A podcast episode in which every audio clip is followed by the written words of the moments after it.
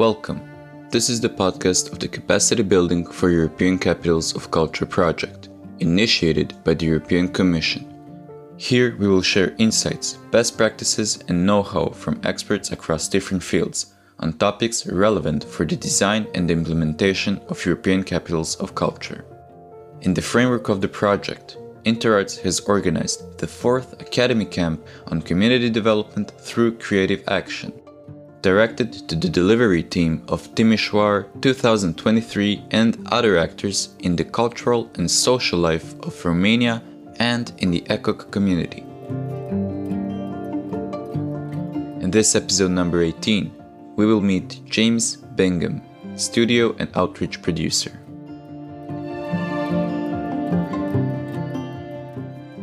Hello, I'm James Bingham. I'm the studio and outreach producer at Irish National Opera. I've worked in outreach and classical music for the last decade in a variety of different organisations and working on many different kinds of projects. Most notably, I worked at Glyndebourne Opera House in their outreach department and also at Opera North, before then heading across to Irish National Opera and setting up their outreach department from scratch I'm a trained conductor and I've worked in some of these organizations as a animateur and conductor on projects and I've also worked as a producer as I do in my current job where I am running a variety of different projects in all shapes and sizes that are designed to engage the people of Ireland in opera and show as many people as possible that opera is something they may be interested in. Outreach, I think, is a word that the more I work in the industry of outreach is difficult to define. What constitutes a project being outreach? I think the lines can be blurred. Sometimes outreach projects can be very educational, both in a sort of formal school setting, so going into schools and talking about opera, but also educating outside of that. If somebody is wanting to come and see an opera, educating them about what the story is and what they can expect when they come. So there's that sort of thing. I think it's also outreach can be a tool for social change in the sense that it can be something that can be a process that people can take part in. It can be a really, really positive experience for them. I personally, when I was younger, took part in outreach projects, and that gave me opportunities that I think have had a major impact on my life. And I think that work does have um, the impact to do those sorts of things. It comes in all shapes and sizes. Ultimately, I think outreach is about an organization looking at its assets, i.e., in the case of Irish National Opera, it's the fact that we're very good at producing high quality opera and looking at what those assets can, how they can be contributing to the world in a positive way, and how can we have a positive impact on society using the work that we do uh, beyond simply the basis of, of bringing people to opera, which is inherently, I argue, something that has a positive impact on society. I've given a talk to people involved in ECOC as part of a series of training days at Timișoara. I gave that talk remotely, speaking about the work I'd done on a project called Out of the Ordinary, which is Irish National Opera's first ever virtual reality community opera, and what we think is the world's ever first virtual reality community opera. I spoke about the challenges of working in a virtual context. So, how do you build an opera? In that virtual environment, it's a piece that you'd experience in a virtual reality headset and also the challenges of how you take that kind of crazy form for an opera and uh, work with a community. So, a group of non professionals who are new to the world of opera, who've got interesting things to contribute and bring to the table. And how do you incorporate those voices? How do you bring together a group of different voices, all with different ideas and opinions and thoughts and experiences, and distill that into something that is a cohesive, singular experience that will feel like something that's been well crafted and well shaped? How does that work while still ensuring that the people who are contributing to this opera feel like they have contributed something and they could see themselves in it. It's a complicated process, and it's by far and away the most ambitious project that I've worked on. Um, I hope that the talk gave people um, some food for thought and inspired them to do equally ambitious and interesting projects like that.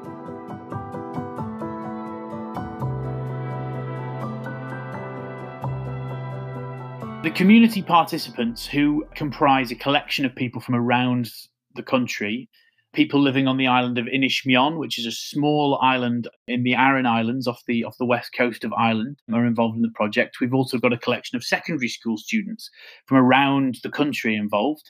And we've also got a group of adults living in Tallaght involved. Um, Tallaght being in a city area of Dublin, uh, very, very urban. So, very different communities all working on this project. And they've been working on this project for the best part of 18 months to date. And they've been involved in every creative aspect of the piece what the piece looks like, what the story of the piece, how it's going to feel, the sound world of the work. And that's been a long process that has been about getting people to feel creative by doing creative work with them. One thing we often find, and I see this time and time again from people, including friends, family, people on projects I work with, is that often people can feel nervous to identify themselves as being an artist. You know, oh, I can't sing, or I can't draw, or I can't paint, or whatever it is. And so a lot of the work that we do in the early stages is about unlocking that. It's about getting people to think, oh yeah, no, so long as I'm creating, then I'm I'm creative, really. And so through that, we sort of generated a huge amount of ideas through a variety of different kinds of workshops that took place online.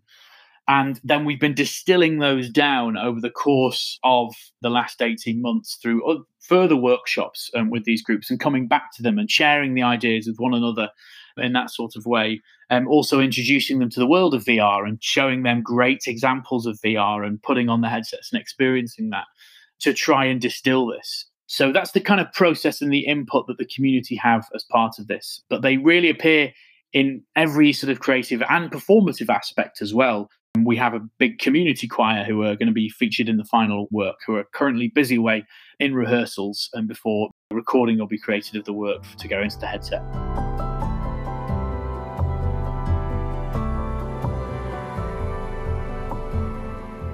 The reason why we were interested in working in this particular area and on this project, A, was because there was a funding opportunity there. We were approached to be part of that funding opportunity, and that was really, really interesting. And that, of course, always informs any decisions you make.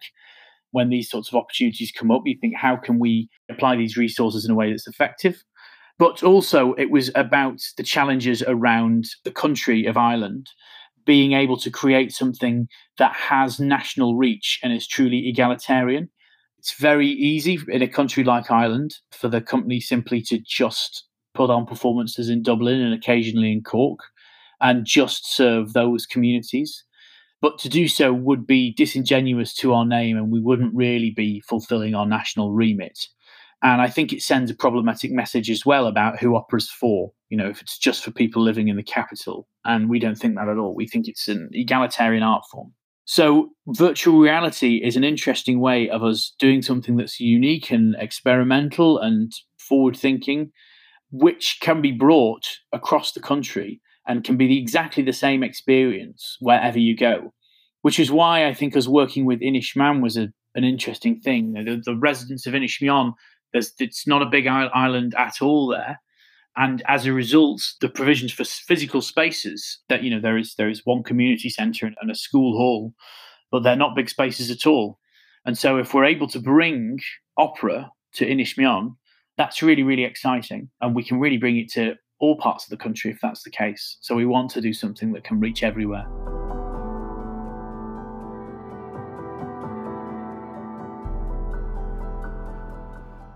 It can be quite intimidating, I think, for a community. And this is one thing I wanted to avoid with our virtual reality opera to say, we're writing the world's first virtual reality community opera.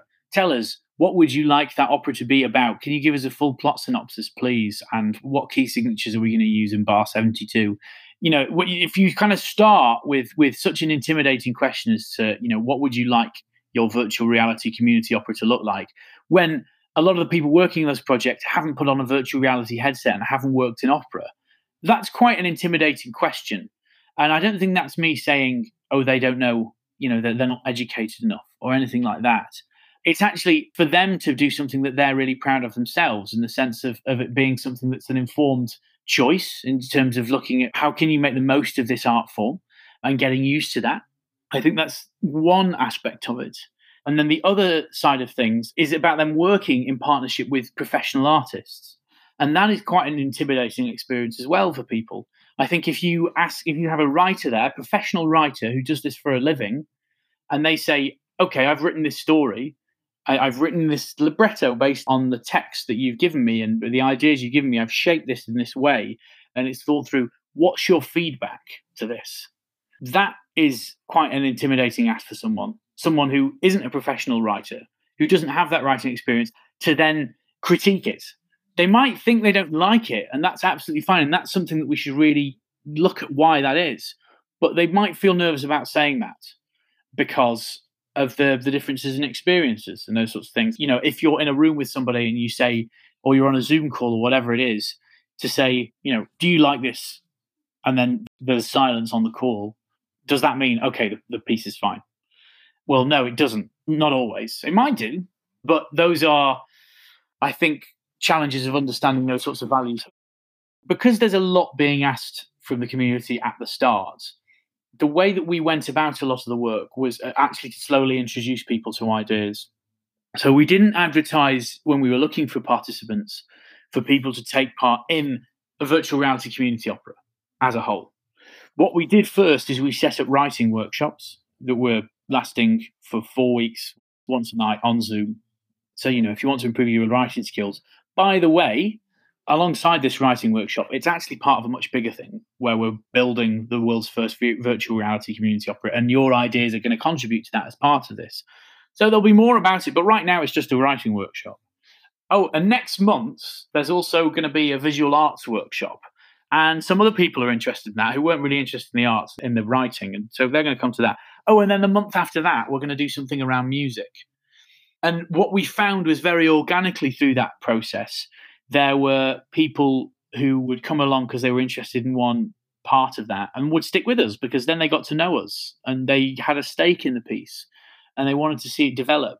And what I love about the project now is we've got people who came with one idea about, oh, I'm creative in this sense, you know, I'm really interested in writing, and now up for trying absolutely anything.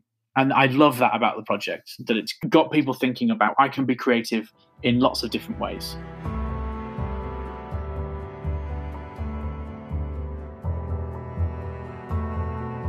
I think some of the values I've discussed in our creative process there, I think, can absolutely be transferred across to the infrastructure of the Capital of Culture program in the sense that it is a very intimidating question to ask. You know, how would you like Capital of Culture to be curated when people don't know what's out there and might not immediately off the bat feel comfortable telling an arts producer, this is what I think is worth doing? So, again, I think it's about actually setting up smaller scale opportunities a lot of the time. You know, bringing people along to a session to or have a free event where you you ask you, you show someone a film or something that's kind of a, a, bit different you know something that they may not have seen ask them for their thoughts do a focus group or something like that and sort of sit around and sort of say what did you think about that? And or could you write something in response or paint a picture in response to that and get people to think about okay i can think critically about this work.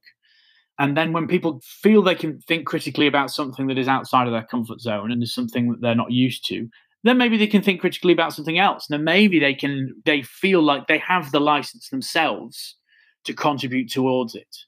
So the thing, I mean, one thing I really should stress about this is it's not asking people to meet a certain threshold. We're not saying to people, "Are you cultured enough?" Yes, now now you are allowed to take part. It's nothing like that. It's not you must be so high to ride the roller coaster because that's incredibly patronizing to people. This is about people feeling like they have the license themselves. And I will stress as well that, that obviously, because human beings are different, that varies from people to people. And we have some people on the project who, from the word go, were very clear to us exactly what they wanted to do with this project. And that's great, you know, and it means we have this feedback. And we have other people who were less involved in the project who came to the project later and immediately threw in thoughts and opinions and wanted to share those and made those very, very clear. Again, that's all part of the process and that's really, really beneficial to us. But it's not about us saying, okay, these people are now educated enough that they are worthy to put their name down on this opera. It's about them feeling comfortable in themselves. And I think that kind of thing of making sure that people feel comfortable to have authority in themselves to contribute towards capital of culture is really, really important.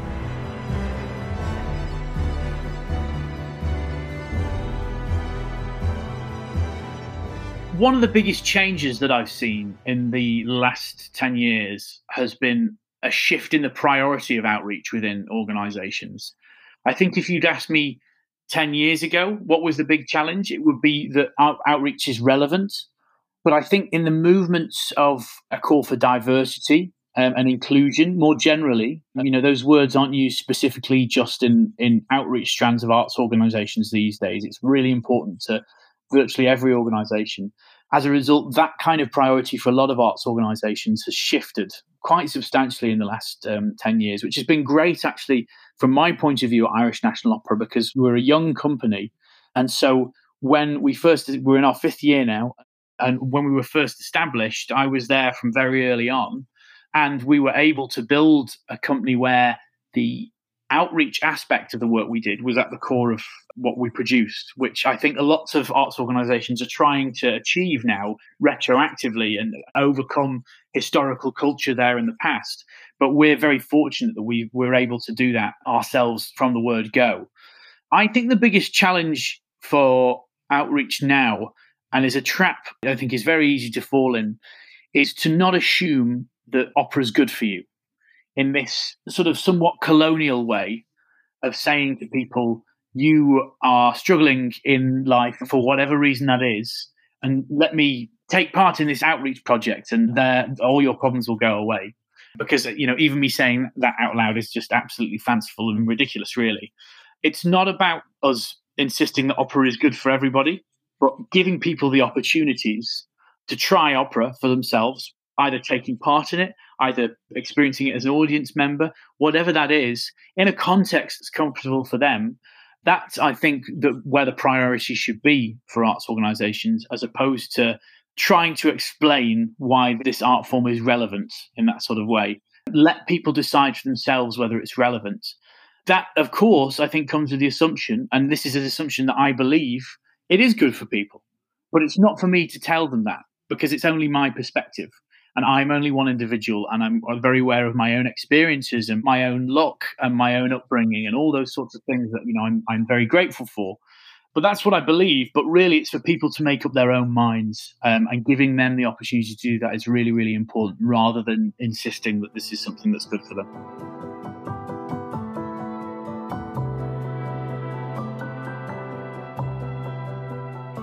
The lessons learned in, in community opera for me, having worked on this project, I think is you can never communicate too much. And how you communicate to people is really, really important.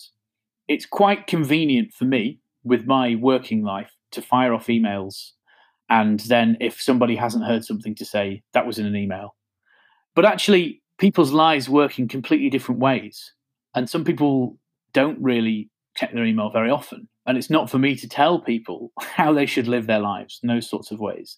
They're taking part in this project because they want to, and they're taking time out of their busy schedule to, to work with us and contribute to this project. And I'm really grateful to everybody who's taken part in our virtual reality opera. And so, therefore, I owe it to them to be proactive and to communicate with them in a way that makes sense. For producers who are putting on community opera, I think one of the most important areas to consider that may be overlooked is about how you communicate with people. How can that vary? How can you respond to communications with different people? I think that's the big thing, really.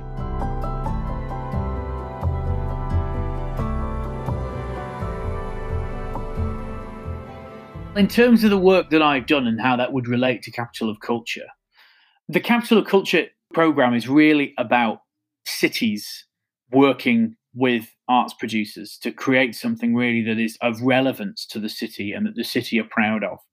And when I've seen it done well, it works so fantastically because you get a city who didn't think that they were cultural, or you get people in that, that city who think, oh, culture isn't for me, because culture has got this sort of baggage around it as being something that is for the you know the upper classes and for the for the the bourgeoisie whatever it is and so if that kind of change is made through capital of culture, I think that is an absolutely fantastic legacy. That's my personal sort of thoughts in a nutshell. The desired outcome. If I was doing, you know, capital of culture for County Wicklow, where I where I live currently, so I think therefore with the experiences that I've had, I think it's about finding ways that you can genuinely listen to the community, and when you hear apathy from the community, um, which may well happen, because there are many parts of the community who probably just don't have the time to speak to you.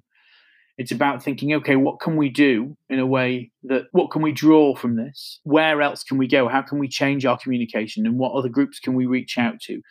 To make sure that you are doing something that is genuinely going to be of interest to the people um, and isn't of interest to people who are going to be flying in from elsewhere to see it.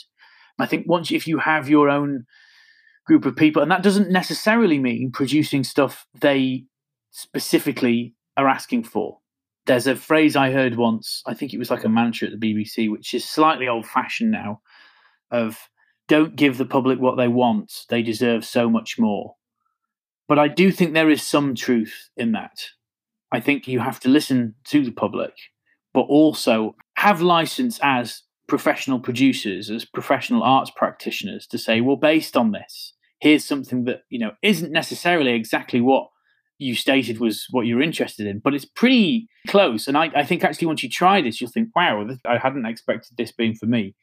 And that's my perspective as someone who works in opera, because so often people will come across to some of the work that we do, and they weren't particularly interested in opera in the first place. It was one particular reason they came because a, a friend was involved in the project, or you know they liked singing but not opera. But it just happened that there was an opera producer in town that had, was doing this program, and then all of a sudden they discovered that they really, really love opera. So I think that kind of combination of things of listening to people and understanding and making clear the communication that you have is really important, but also having creative license to take that and run with it.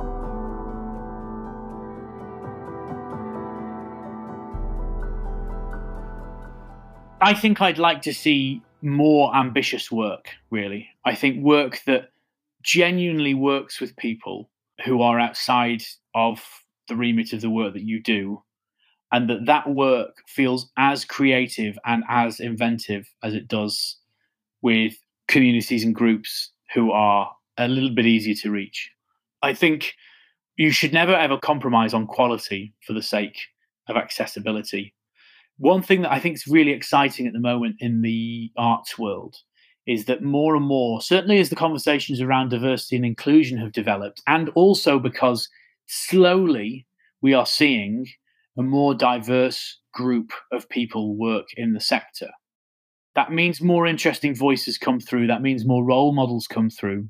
And that means that you have quality artists who are really interested in outreach work and don't see outreach work as a platform to jump onto something else and to do something that's you know properly professional. I think if we can change that perception in outreach work that it is something that artistically is as if not more interesting in my opinion it is more interesting artistically than a lot of the work that i see in professional spaces because there's such an unknown factor with it going in there's this this massive you know we didn't know what this opera was going to be about and we needed the community to determine what it was about. I think if we can educate more artists to this opportunity of something this is something that's will push you as an artist. And i know for the the artists that we've been working on this project it's definitely something that's put them outside their comfort zones at times. I think if you can create that culture with artists and those artists are diverse themselves and they are role models for communities elsewhere then not only do i think you're going to get some absolutely extraordinary pieces of art but you're going to get work that is really inclusive and diverse, and that means more people will come and see art in all its forms in spaces where at the moment those people um, aren't.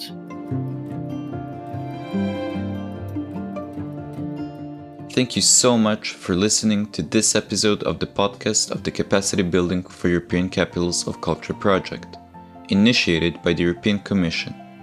We hope you enjoyed this episode and join us again next time for more.